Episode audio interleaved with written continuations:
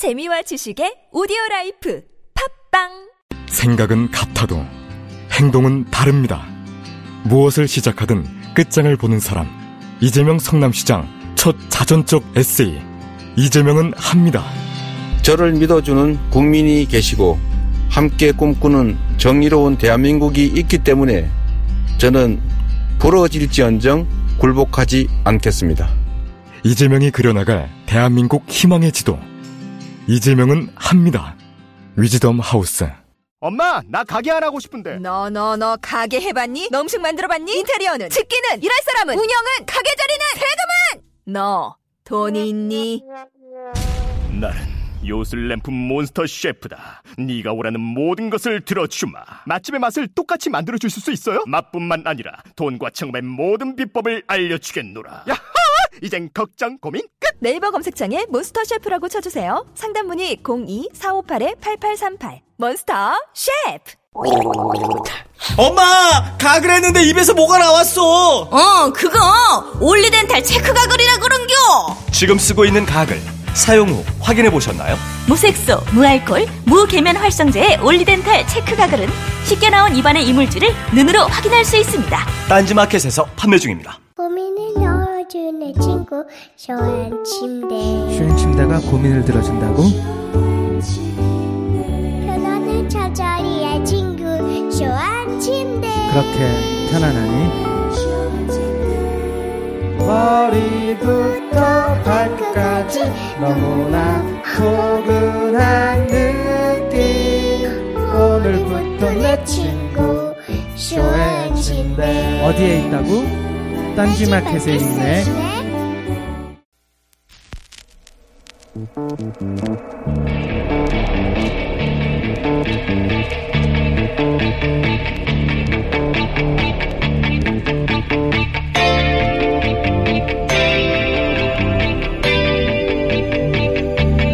안녕하세요. 김호준입니다. 자유한국당은 헌재가 어떤 판결을 내더라도 모든 정당과 대선 후보가 승복해야 한다고 요구했고 어제 각 당의 원내대표들은 이에 구두 합의했습니다. 탄핵 결의가 헌재로 가는 것조차 결사 반대했던 정치 세력이 갑자기 그 결과에 무조건 승복해야 한다고 남들까지 압박하고 나서는 게 저는 이상합니다. 하지만 그런 요구를 굳이 곧대로 선의로 해석을 한다 치면 그럼 박 대통령 변호인단이 불필요한 증인들을 계속 부르고 국정농단과 대부분 상관도 없는 녹취 파일 무려 2,000개를 지금에 와서 증거 신청하는 명백한 판결 지연 작전도 당연히 막아야 하는 겁니다. 남들에게는 헌재 판결에 영향 주지 말라고 어떤 결과도 받아들이라고 해놓고 박 대통령 측에서 어떻게든 일정을 지연시켜 헌재 판결에 영향을 주려는 명백한 꼼수는 그냥 둔다는 건 앞뒤가 전혀 맞지 않는 겁니다. 당연히 이 꼼수도 막아야 하는 거죠. 그리고 헌법 수호를 얘기하려면 계엄을 주장하는 맞불 집회도 규탄해야 하는 겁니다. 그렇지 않은 이상 저는 마지막 순간까지 계속 의문하겠습니다. 김원준 생각이었습니다.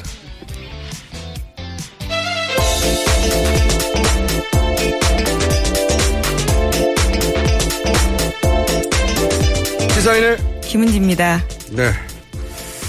어, 제가 어제 주시 뉴스로 얘기했는데, 이거. 원효철, 어, 의원이 이제 저- 절대 승복해야 한다고. 예, 예, 네. 그렇죠. 관련 뉴스가, 어, 어제도 계속 나오더라고요. 네. 네, 정우택 자유한국당 원내대표가 어제 이렇게 이야기했습니다. 자유한국당은 예. 아직 모르시는 분들을 위해서 설명해 드리면 새누리당이 예, 네네. 당명을 5년인가요? 5년 만에 바꾼 겁니다. 자유한국당. 앞으로 이제 한국당으로 불러달라고 하죠. 예. 네. 아, 근데 저- 많은 분들이 자유당으로 부를 것 같아요. 자한당 뭐 이렇게 줄여 네. 부르기도 하고요. 자한당은 입에 잘 안 붙고 예, 예. 자유당 아니면 한국당 둘 중에 하나로 부르지 않겠나. 야, 어쨌든 새누리당이 당명을 바꿨습니다. 네. 원내대표 정우택 원내대표가 네, 정우택 원내대표가요. 여야 지도부는 탄핵 심판 결과에 절대적으로 승복한다라는 선, 선언해야 한다. 이런 이야기를 한 건데요. 대선 후보를 반헌법 인사로 이것에 승복하지 않을 경우에 해당 대선 후보는 반헌법 인사로 규정해서 후보 자격을 부여하지 말 것을 합의하자. 이렇게 제안했습니다. 참 이상한 제가 어제 이상한 이유를 얘기했지만 이상한 주장이에요. 예를 들어서 당을 어, 당이 승복하자는 것도 좀 이상하지만 더 나아가서 대선 후보도 반헌법 인사를 규정하자는 거 굉장히 오버스럽거든요. 뜬금없고 한 달 전에. 근데 결국은 이제 원내대표가 그 앞에서는 뭐 그러, 그러자라고 구두로 자기들끼리 얘기를 했다고. 물론 이게 이제 어, 무슨 성명서를 쓰거나 다, 다 각 당에 돌아가서 각 당의 입장으로 발표를 하진 않았지만 그 앉은 자리에서 그렇게 하자 얘기가 나왔다는 거죠. 네네. 어제 같이 식사를 하는 자리에서 밥 먹다가 그렇게 예. 합시다. 뭐이 예, 정도 예. 나왔다는 건데 물론 최종적으로는 어떻게 입장이 정해질지 모르겠는데 아 저는 이 뉴스가 참 마음에 걸려요. 어제도 얘기했지만 한 번더 짚자면 갑자기 주시를 만든 다음에 주시를 할 생각은 없었는데 주시를 만든 다음에 제가 이제 새누리당을 오랫동안 관찰한 오랜 관찰자로서 전문 관찰자 아니겠습니까? 제가? 이거 왜 그 새 관찰하는 분들 있잖아요. 가만히 앉아가지고 하루 종일 새만 쳐다보는 분들 그런 것처럼 오랜 가만히 앉아서 관찰하는 어, 관찰자로서 다른 당에 비해서 압도적으로 유능한 점 한 가지가 있어요. 새누리당 경우에는 첫 번째는 손해 나는 일을 하지 않는다. 대부분 그러려고 하는데 새누리당은 그 손해 나는 일이라는 게 물론 결과적으로 손해 나는 경우는 있어도 손해 나는 일을 하지 않습니다. 그리고 이게 일사불란하다.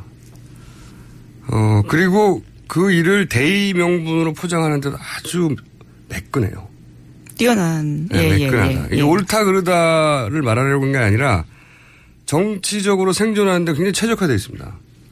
아, 굉장히 최적, 어, 생존 능력이 뛰어나다.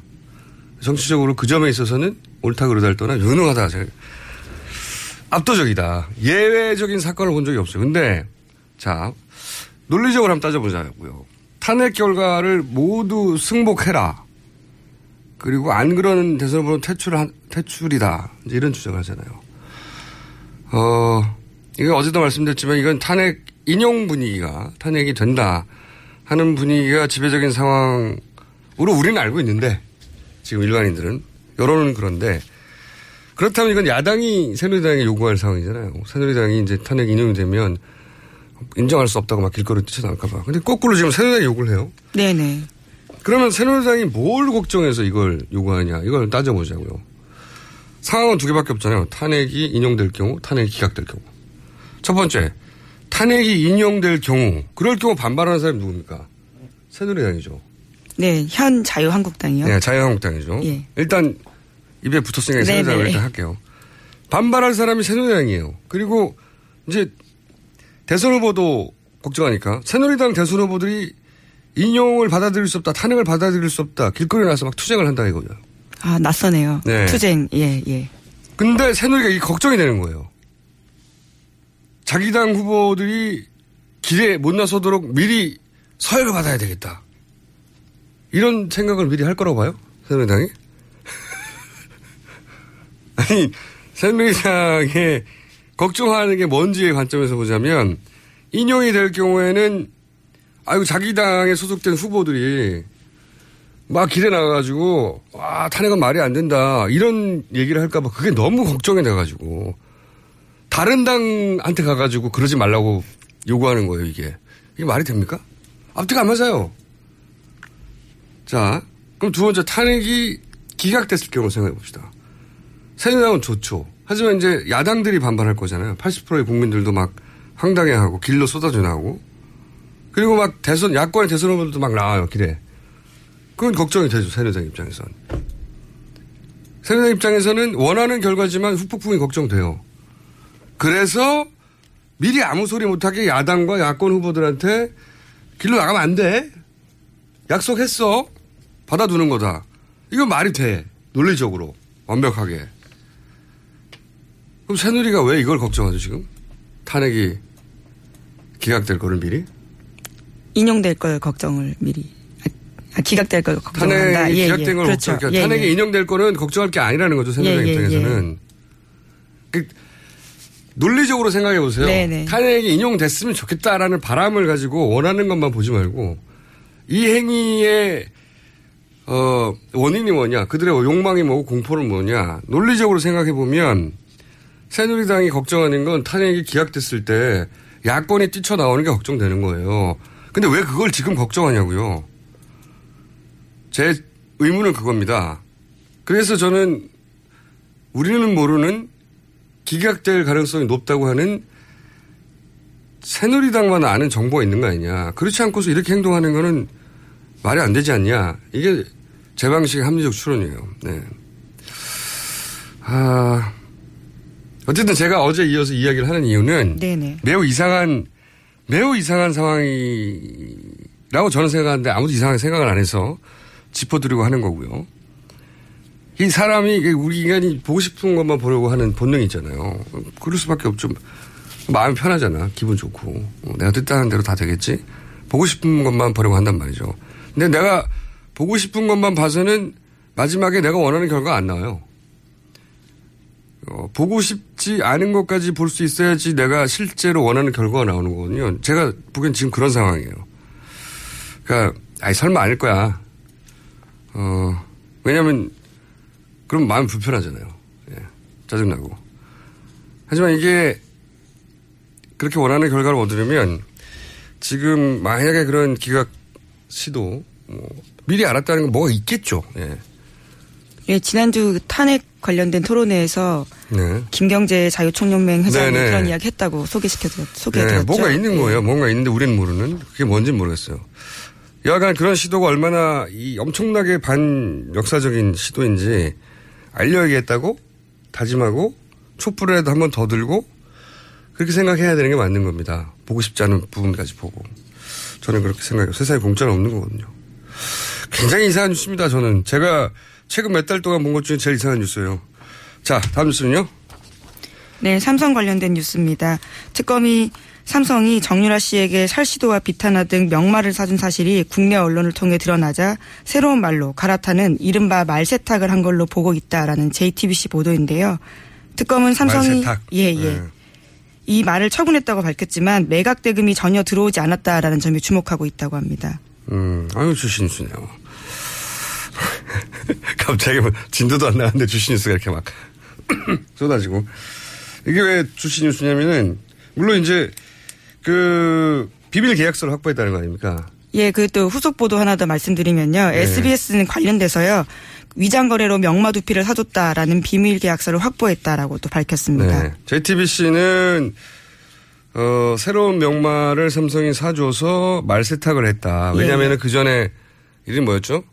비타나하고 비타나 V요. 예, 예. 살, 살시돈가요? 예, 예. 말 두 마리가 있었는데, 이게 이제, 그, 이게 초기죠. 소위, 게이트 초기. 예, 게이트 초기에 이런 말들 이름 나, 나오고 하니까, 삼성이 이제 다른 말을 몰래 사줘서, 어, 말 세탁을 했다라고 JTBC는 보도했고, SBS는, 어, 비밀 계약서, 그 말을 사준 비밀 계약서를 확보했다. 이게 네. 이제 삼성 이재용 부회장 영장 신청에 이제 추가 보강되는 증거물이겠죠. 예.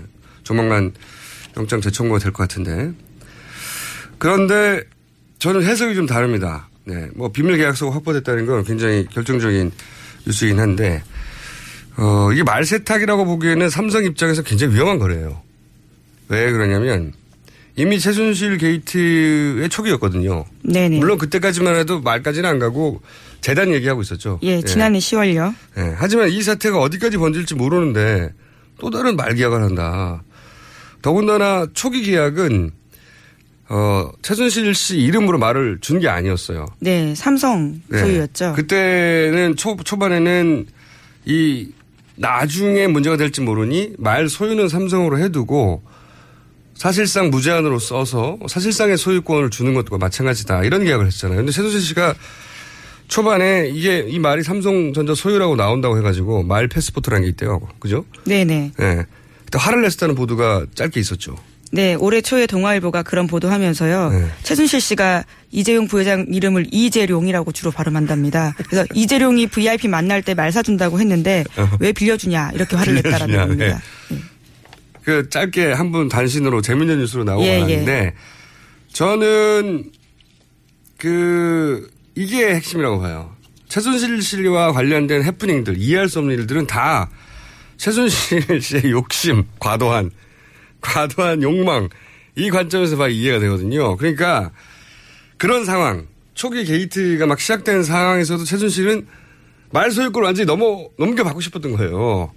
그래서 어 저는 말 소유권을 넘겨버리고 이런 어 복잡한 일을 벌였다. 이 복잡한 계약이거든요. 그러니까 어 이게 겉으로는 삼성이 삼성 말 삼성이 소유한 말 두 마리 실제로는 최준 씨가 이용하던 정유라가 이용하던 말 두 마리를 말장사에서 팔죠. 하나의 거래가 있고. 네네. 그리고 최순실이 그 다른 말 두 마리를 말 그 말장사 똑같은 말장사로부터 사는 거래 두 개의 거래가 있는 거예요. 겉으로는. 그런데 이 별개의 두, 어, 두 개의 거래가 있는 것처럼 보이지만 실제로 하나다. 왜냐면 삼성이 말을 팔았으면 삼성이 말, 돈을 받아야 될 거 아닙니까? 네네. 삼성이 돈을 안 받아요. 예, 돈 들어오는 흔적이 없다는 거죠. 예. 삼성이 돈을 안 받고 최순실 씨가 비싼 말을 아주 싸게 삽니다. 그러니까 그 말을 주고 첫 두 말을 주고 그 차익만 지급한 거죠. 그래서 어, 두 거래가 사실은 하나의 거래인데 그렇게 두 개의 거래가 일어난 것처럼 만들어서 말을 넘겨주는 거죠. 네. 현물로 말을 주고 네네. 예, 그 차이가 이 기사만 봐서 무슨 말인지 몰라요 이게. 그 말이에요. 복잡하게 거래하는 것들을 설명해 네. 주시고 계신 거죠. 네, 예, 예. 그 말인데 이렇게 왜 했느냐. 최순실 씨 소유로 바뀌었거든요. 이렇게 되고 나서. 최순실 씨는 그렇게 초반에 게이트가 터졌는데도 말을 정유라 이름으로 사고 싶었던 거예요. 욕심이 그 정도인 겁니다. 네.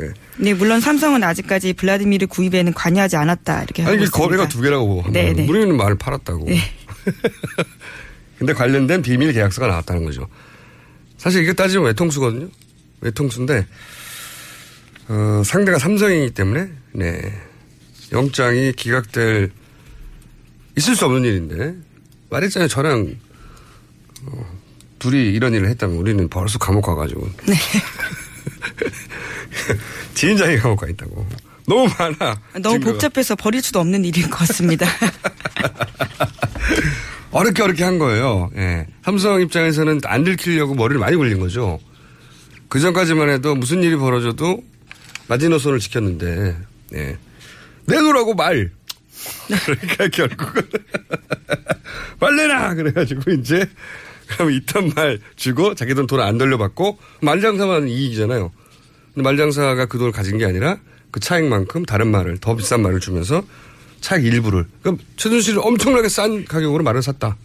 이렇게 주장하는 정도. 그 돈도 자기 돈은 아니랄 거라고 봅니다만은. 그런 일이 벌어진 거예요. 예. 참 재밌는 일. 하지만 영장은 기각될 확률이, 어, 80% 이상이다. 네. 750원 거셨던 걸로 기억하는데요. 750원짜리 걸었습니다. 예, 예. 자, 오늘, 어, 잠시 후에 이 예. 관련해서 국내 최고 전문가와 함께 인터뷰가 예정돼 있거든요. 미리 말해버릴까? 어, 잠시 후에, 어, 저희가 최동욱 전 검찰총장을 모시고, 요거, 삼성 영장 어떻게 되는지, 특검 연장 어떻게 되는지, 스튜디오를 모시고 이야기 들어보기로 했습니다. 어, 궁금하네요. 네, 어렵게 오셨어요. 어찌나 안 나오시려고 그러는지. 납치왔어요, 제가. 자, 다음 뉴스는요? 네, 계속해서 삼성 관련 뉴스인데요. 공정위가 2015년 10월 달에 삼성 합병 이후에 순환 출자가 강화되자 삼성 SDI가 보유한 삼성물산 주식을 매각해야 되는 상황이었는데 그것을 절반으로 줄여줬다라는 것은 이미 보도해 드렸습니다. 관련해서 최상목 당시 청와대 경제수석 금융비서관이 공정위에다가 연락을 했다라는 거고요. 또 김 부위원장 같은 경우에는 안종범 경제수석이 역정 내고 있으니까 빨리 처리하라라면서 공정위를 압박했다라는 겁니다. 삼성 편의를 봐주는 게 공정위 차원이 아니라 공정위가 했지만 공정위 차원이 아니라 청와대 지시라는 얘기죠. 예. 이것도 영장에 청구될 정황으로 추가되겠네요. 예. 청와대가 지시했다는 겁니다. 삼성 봐주기를. 왜 삼성이 특, 어, 청와대가 특정 기업만 이렇게 계속 꼼꼼하게 챙기냐 이런 뉴스인 거고요. 다음은요. 또 금융위 관련된 뉴스인데요. 이재용 부회장 경영권 승계와 관련해서 삼성이 쥐주사 체제 전환하기 위해서 금융지사 만들어야 했거든요. 네. 그런데 금융위가 계속 반대했었습니다. 그런데 관련해서 안종범 전 수석 수첩에서 이재용 부회장과 박 대통령 만난 대화를 나눈 기록에요. 관련된 내용이 있다라는 겁니다. 어, 금융지주 이렇게 쓰여 있다고 하는데요. 이게 이제 지난 주에 제가 잠시 금, 중간 금융 시주라는 단어가 곧 등장할 것이다 언론에 등장했어요. 저 혼자 조용히 500원 따갔고요. 누구한테 하셨나요? 저 혼자 조용히 따갔어요. 예. 중간 금융 시주를 한번 검색해 보시면 최근에 언론 막 등장할 겁니다. 제가 이거 등장하기 전에 미리 얘기했던 사안이고 이게 금산분리 때문에 그렇다고 그랬잖아요. 예.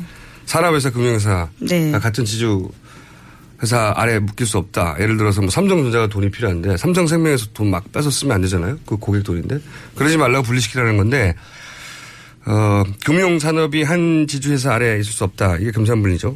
이게, 이걸 해결하기 위해서 이제 지난주에는 중간금융지주라는 편법, 이상한 편법, 해결하는 시도가 있을 수 있다. 그거는 시도로 확인했어요, 이미. 언론에 나오기 시작했고. 어, 근데 이제 이건 뭐냐면 이 뉴스는 또 다른 대안이 뭐냐면 삼성생명이 있잖아요. 네네. 그러니까 소위 금융회사란 말이죠. 이걸 분리하는 겁니다. 어떻게 분리하냐? 투자회사, 사업회사로. 금융회사인데 쪼개는 거예요, 성격을. 그런 다음에 삼성생명을 금융의, 지- 금융지주회사. 그러니까 산업지주, 삼성전자는 삼- 산업지주회사. 그 다음에 삼성생명은 금융지주회사. 이렇게 지주회사를 두 개로 탁 나누는 이런 방안도 검토되었다. 그런데 그걸 안종범 수첩에 의하면 청와대가 또 도와주려고 했다. 뭐 이런. 삼성의 민원은 청와대가 참 관심 있게 챙겨주었다. 이런 정황인 거죠. 예. 해설이 됐나요? 네. 자, 해설이 됐고요. 자, 한 2, 3분 남았는데,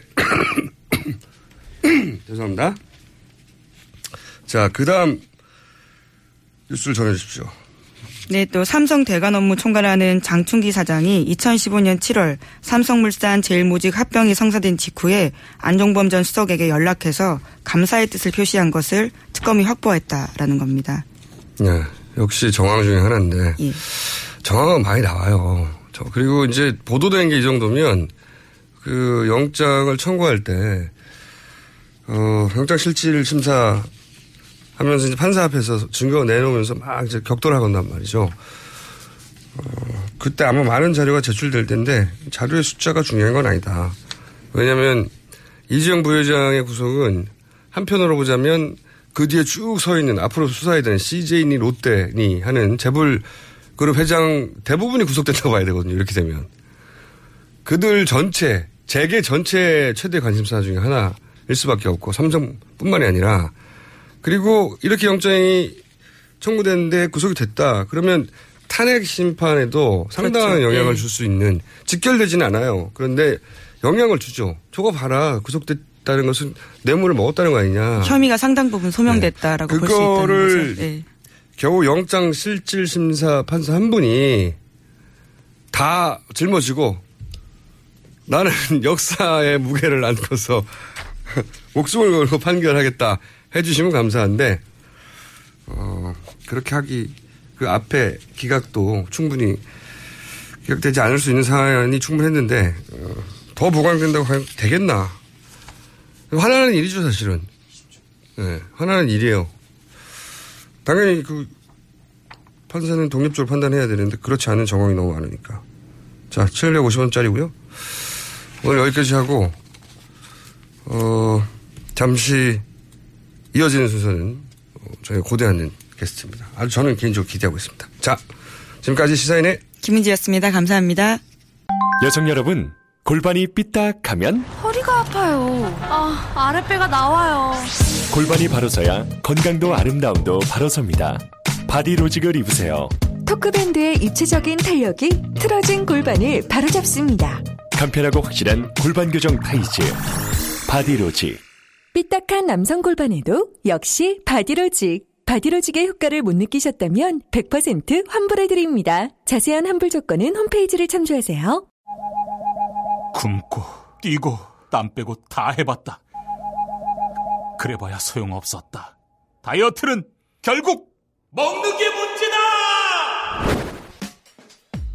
동결건조 채소와 곡물, 단백질, 그리고 효소와 비타민, 미네랄로 만든 다이어트 전용 그린 스무디로 하루 한두 끼만 바꿔 드세요. 검색창에서 비타샵을 검색해 주세요. 아무도 묻지도 따지지도 않고 가입하셨다고요? 보험은 너무 어려워요. 걱정 마십시오. 마이보험 체크가 도와드립니다. 1800-7917 마이보험 체크로 지금 전화 주세요. 1800-7917 이미 가입한 보험이나 신규 보험도 가장 좋은 조건을 체크해서 찾아드립니다. 인터넷 한글 주소 마이보험.com 또는 카카오톡에서 아이디 검색 마이보험을 친구 추가하여 상담하실 수 있습니다.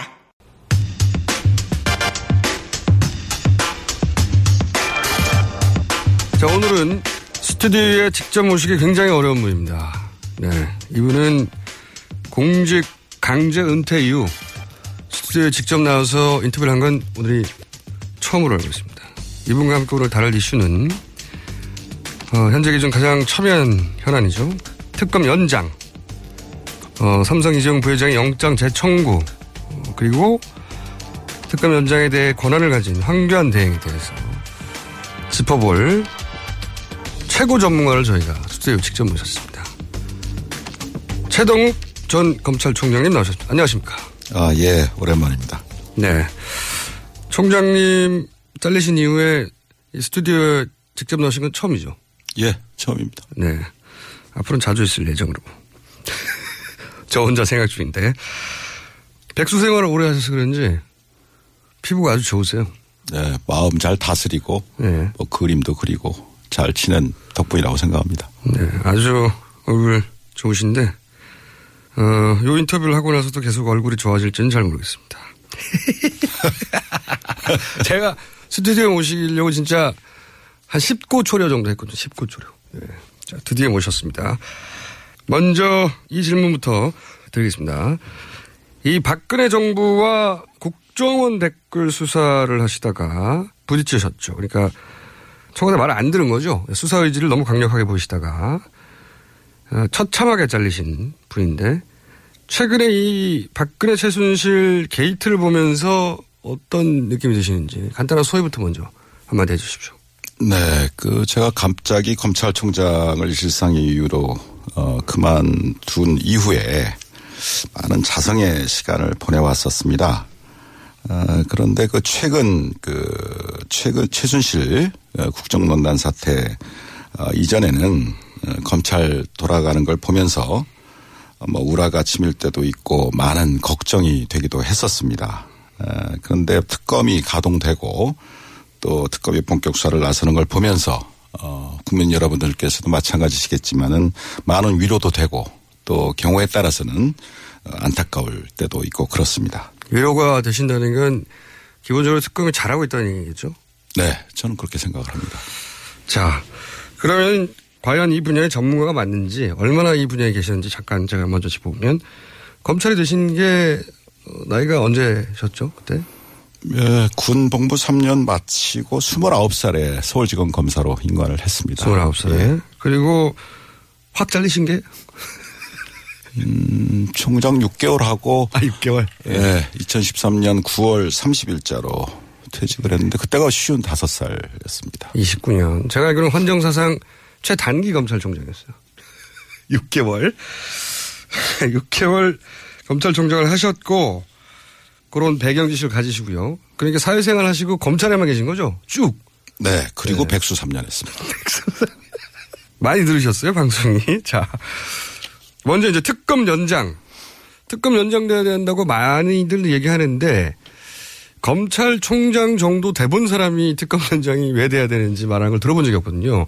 어, 검찰총장까지 해보신 분으로서 특검은 연장돼야 된다. 이유가 뭡니까? 첫 번째. 어, 여러 가지 이유가 있습니다만은 일단 어, 현재까지 수사 진행 상황을 보면 제 생각에는 약한 30%도 채 다 못한 거 아닌가. 30%도 안 돼요? 예, 그렇게 생각합니다. 한 반쯤 된 게 아니라 30%도 안 되는 겁니까? 예, 그걸 뭐 말씀으로만 들을 것이 아니고 어, 특검법의 그 수사 대상을 간단히 짚어서 말씀드리면 에, 구체적 수사 대상이 14개 항목이 있고 또 마지막 15호에서는 그 수사 과정에서 인지된 관련 사건까지 모두 15가지를 수사하도록 되어 있습니다. 근데 그 중에서 어 1호 어 청와대 문건 유출 사건 또 6호 정유라의 이화여자대학교 불법 입학 또 7호 어, 정유라의 승마 훈련 지원 또 8호 불법적 인사조치 의혹 14호 김영재 성형외과 의혹 사건 이 다섯 가지 하고 또 마지막 15호에 수사 과정에서 인지한 블랙박스 사건 블랙리스트죠. 예, 블랙리스트. 청장님. 예, 예. 예. 블랙리스트 사건. 네, 청장님. 예. 네, 블랙박스 아니고요. 예, 예.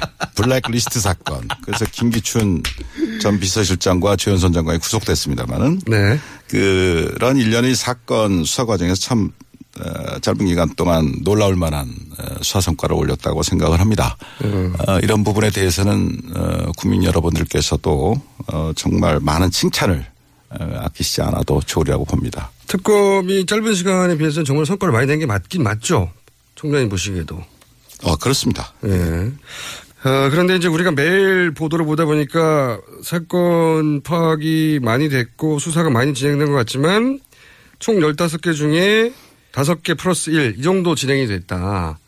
아직 그러니까 10개 항목은 제대로 시작도 안 된 거네요. 예, 그렇고요. 그렇고 그 진행된 부분에 대해서도 예.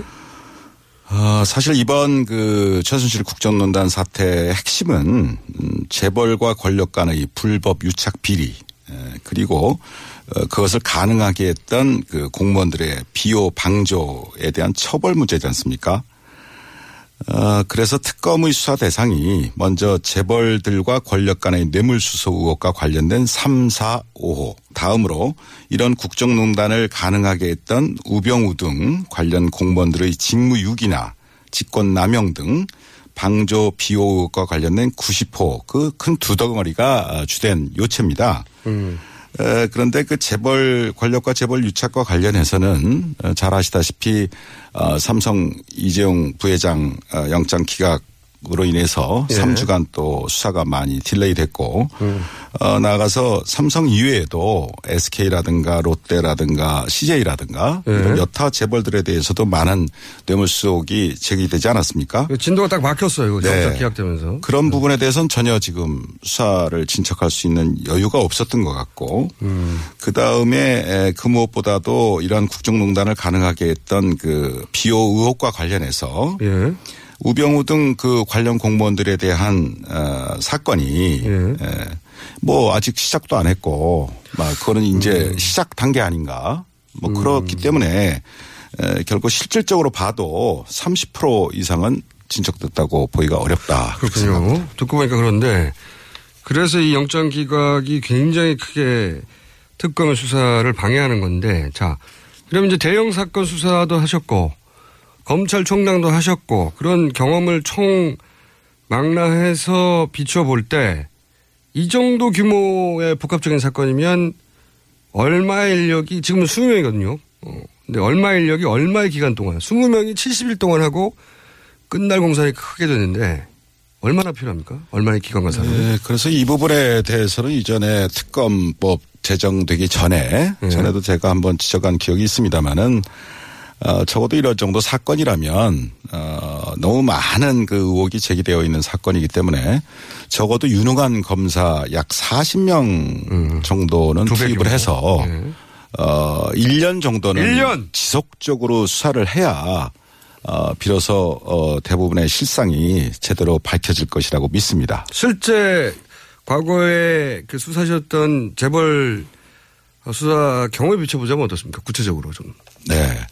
그 수사라는 것은 이제 선택과 집중이 참 중요한데, 어, 제가 2006년도 중수부 수사기획관을 할 때, 그때 현대 자동차 비자금 사건을 수사한 적이 있습니다. 한 건, 예. 네. 그 다- 단발 사건이죠. 한 건 사건이었는데, 그때만 해도 중수부 어, 검사 20명 정도가 4개월 정도를 정말 낮밤 없이 이 내사함이 수사를 진행했고, 그렇게 해서도 아주 힘들게 에, 청문 개정을 구속했던 기억이 있습니다. 그러군요. 한 건을 4개월 해야 제대로 수사가 되는데 지금 이 정도는 안 된다. 그러니까 총장님 보시기에는 두 배로 늘리고 뭐 70일, 100일이 아니라 1년을 해야 된다. 이렇게 보시는 거죠. 그렇습니다. 네, 예, 이게 제대로 수사가 되려면. 이게 최고 전문가의 견해입니다. 자, 수사가 아직 30%도 안 됐다. 그게 첫 번째 이유고. 쪽. 그러면 두 번째 이유는 어떤 게 있습니까? 어, 어차피 뭐 특검법이란 건 한시법이고 어, 제한된 법정 기간 내에만 특검이 수사를 할 수 있는 것인데 어, 지금 70일이 다 돼가고 그 다음에 30일을 만약에 연장이 안 돼서 2월 말까지 이 특검 수사 활동이 종료가 된다면 예. 어, 이 특검에 수사하고 있었던 이 모든 사건들은 다시 검찰의 손으로 넘어가게 됩니다. 네네. 아, 그런데 이 사건을 먼저 수사했던 현재의 검찰은 예. 아, 재벌과 권력 간의 뇌물수수 혐의에 대해서는 음, 손도 대지 못했었고 직권남용 예, 직권남용죄로만 기소를 했죠. 예, 또 우병우 등 그 관련 공무원들의 비호 방조에 대해서는 막 제대로 수사도 못- 하지 못한 채 예. 아, 특검한테 사건을 전부 이관하는 어, 지금 그런 상황이 되지 않았습니까? 제가 저도 취재를 해보니까 우병우 관련은 텅 비어 있다고 하더라고요. 예. 네. 아예. 예. 그래서 뭐 여러 가지 이뭐 국정원 댓글 사건도 있고 어 국정원 간접 증거 조작 사건도 있고 뭐 여러 가지 사건들이 많이 있었습니다. 예. 뭐 또 세월호 어, 예. 사건 수사 제대로 수사가 안 됐던 뭐. 여러 가지 이 사건들이 뭐 제대로 수사가 안 돼서 저도 참 안타깝고 그렇게 바깥에서 바라다 봤습니다마는 그 중에서도 이 최순실 박근혜 국정농단 사태하고 직결된다고 할 수 있는 예. 정윤회 사건이 있지 않습니까? 네네. 어, 그 경우에 에, 다 기억을 하십니다마는 음, 정의대 사건은 찌라시로 그렇죠. 또 국정농단은 아예 없었던 걸로 예. 그렇게 다 검찰에서 수사를 해서 그때 덮어버렸지 않습니까? 문, 국정농단이 아니라 문서 유출 사건이 돼버렸죠. 졸지에 국정 문서 유출 사건으로 예. 사건이 변질이 됐고 예. 국정농단 사태는 다 물밑으로 들어가 버렸죠. 그렇죠. 그래서 그때 당시에 에, 검찰이 제대로 바로 서서 어, 정말 원칙대로 수사를 제대로 하는 척이라도 했다면 예. 대한민국이 과연 이런 지경까지 되었을까? 예. 또 우리 대통령께서도 어, 이렇게 불행한 상황까지 봉착을 하게 됐을까? 탄핵이라는 참 그 아쉽습니다. 에, 그런데 그, 그 당시에 수사했던 그 검찰 지휘 라인이 어떠했는지 그 총수께서는 기억을 하십니까? 테스트인가요?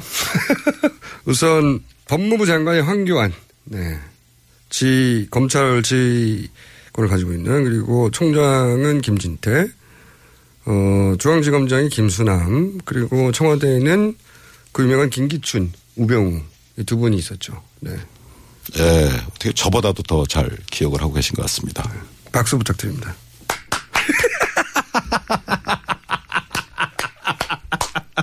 자, 박수 받았고요. 칭찬 받았고. 그런데요. 아, 그러니까 김수남 당시 중앙지검장은 이제 검찰총장이 됐고 당시 황교안 법무장관은 총리가 됐고 우병우는 민정수석이 그 이후에 되었고 그러니까 이제 정윤회 사건을 잘 마무리해서 이분들이 승진한 거 아니냐 이런 얘기인가요? 뭐 그것에 대해서는 뭐 대통령께서 아실 것이고 뭐 여러 가지 이유가 있을 수 있었을 겁니다. 그러나 제 개인적인 판단으로 한 가지 분명한 것은 에, 그분들이 에, 지라시라는 대통령 가이드라인을 따르지 않고 법과 원칙에 따라서 정인의 사건을 제대로 수사해서 처리했다면 막그 자리에 갈 수 없지 않았을까 뭐 그런 생각을 합니다. 없었겠죠. 네. 그러니까 이제 요는 이 사건이 연장이 안 되면 당시 가이드라인을 따랐던 인사들의 손에 다시 사건이 들어간다. 이런 요지네요. 그렇습니다. 그것이 지금 이 특검 연장과 맞물려서 참 중요한 문제입니다. 어, 이번 기회에 제가 어, 제 말씀을 간단히 드리면 에, 종래의 그 동서고금의 법- 법원 중에 에, 에스토펠이라는 법원이 있습니다. 예? 즉 에스토펠? 금반언의 원칙입니다. 아니면 에스토펠도 어려운데 금반어는 더 어려워요. 다 어렵죠? 예. 뭐 저도 어려웠었습니다, 옛날에. 예, 이게 무슨 말입니까, 이게? 그래서 쉽게 말씀드리면 이 금반원의 원칙이라는 것은 네. 아, 이미 표명한 예. 이미 밝힌 자기의 언행에 대해서 네. 모순되는 행위를 행위를 스스로 할 수 없다. 뭐 그런 원칙을 말합니다. 아, 자기 한 말을 뒤집을 수 없을 거다. 이런 거네요. 우리 표현으로 한다면 뭐, 어, 일구이연. 아. 은 곤란하다. 이런 말이 되겠습니다. 그렇게 하면 될 것을, 이- 참. 이 검찰들은 다 아는 표현인가요? 아, 다 알죠. 예, 법조인들은 다 압니다. 법조인들은? 네. 뭐 없을 분들이네. 그 죄송합니다. 그 어려운 말을 써서. 일구이연이 쉽지 않다. 네, 쉽지 예. 않다. 그러니까 예. 뭐, 뇌물수수 얘기했다가, 뭐, 딴 걸 바꾼다든가, 또는 뭐, 직권 남용했다가, 딴 걸 바꾼다든가, 이게 안 된다, 이런. 그렇죠. 예. 그 지금 검찰은 특검으로 이관하기 전에 이 사건을 뇌물수수가 아니라 직권 남용죄로만 의율 했지 않습니까? 의율이요? 의율? 예. 직권 남용죄를 적용했다. 그렇게 표현하면 좀 아, 의율. 쉽게 이해가 되시겠죠. 의율했지 않습니까? 법을 적용했다. 네, 이것도 검, 검사들은 다 아는 표현입니까? 네, 그거는 일반 국민들도 많이 아십니다. 아니에요. 의율. 아, 이런 거 의율이라 법을 적용했다. 이거 네, 법률 조항을 예. 직권남용죄라는 형법상의 처벌 조항을 적용했다. 음. 그거를 의율한다고 그렇습니다. 뭐뭐에 의거하여 법률을 적용하다면. 그렇죠. 그런 의미입니다. 네. 쉬운 말로 해주세요. 근데 그랬던 검찰이 이 사건을 다시 특검으로부터 다시 이관 받아서 네. 아, 뇌물수수로 뇌물수수죄로 제대로 수사해서 기소할 수 있겠냐? 음, 자기가 한 말이 있는데, 예. 그때는 왜 몰랐냐? 네. 이렇게 말을 할 수가 있겠네요. 불가능한 거죠. 일부 이혼하는 문제가 되니까. 음. 그 다음에 또 한 가지는 요것 또한 어려운 말입니다. 그 우리 헌법상에 그 자기 부죄 금지의 원칙이라는 것이 있습니다. 그러니까 말하자면 스스로 죄를 부담할 수는 없다. 어, 그래서 음. 여러분들이 아시다시피 어, 묵비권, 뭐 최순실 씨 요새 묵비권 아, 잘 자기 죄에 대해서 진술을 거부할 수 있는 거예요. 거부할 수 있는 권리를 네. 준다. 아, 이게 그 원칙. 그게 이제 헌법상의 원칙입니다. 자기 부재 금지 원칙이요? 네네. 네. 그래서 이게, 겨- 이게 그러면 예를 들어서 법원에 가서 제가 이제 법정에 많이 나가봤지 않습니까? 법원에 가가지고 증인들이 있을 때 제일 먼저 물어보는 것 중에 하나가 어, 이 진술과 관련해서 뭐 자기 가족이나 친척한테 불이익을 줄 수 있는 내용이 있느냐 그런 거 거부해도 된다. 일종의 그러한 입장에서 이제 증언 거부권이 보장이 되어 있는 겁니다. 어. 그게 이. 원칙에서 출발하는 거네요. 네.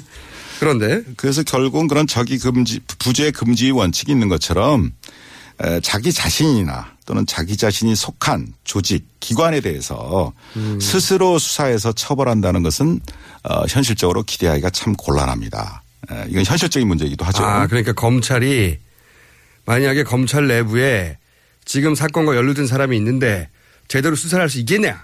곤란하다는 거죠. 네. 어려울 거다.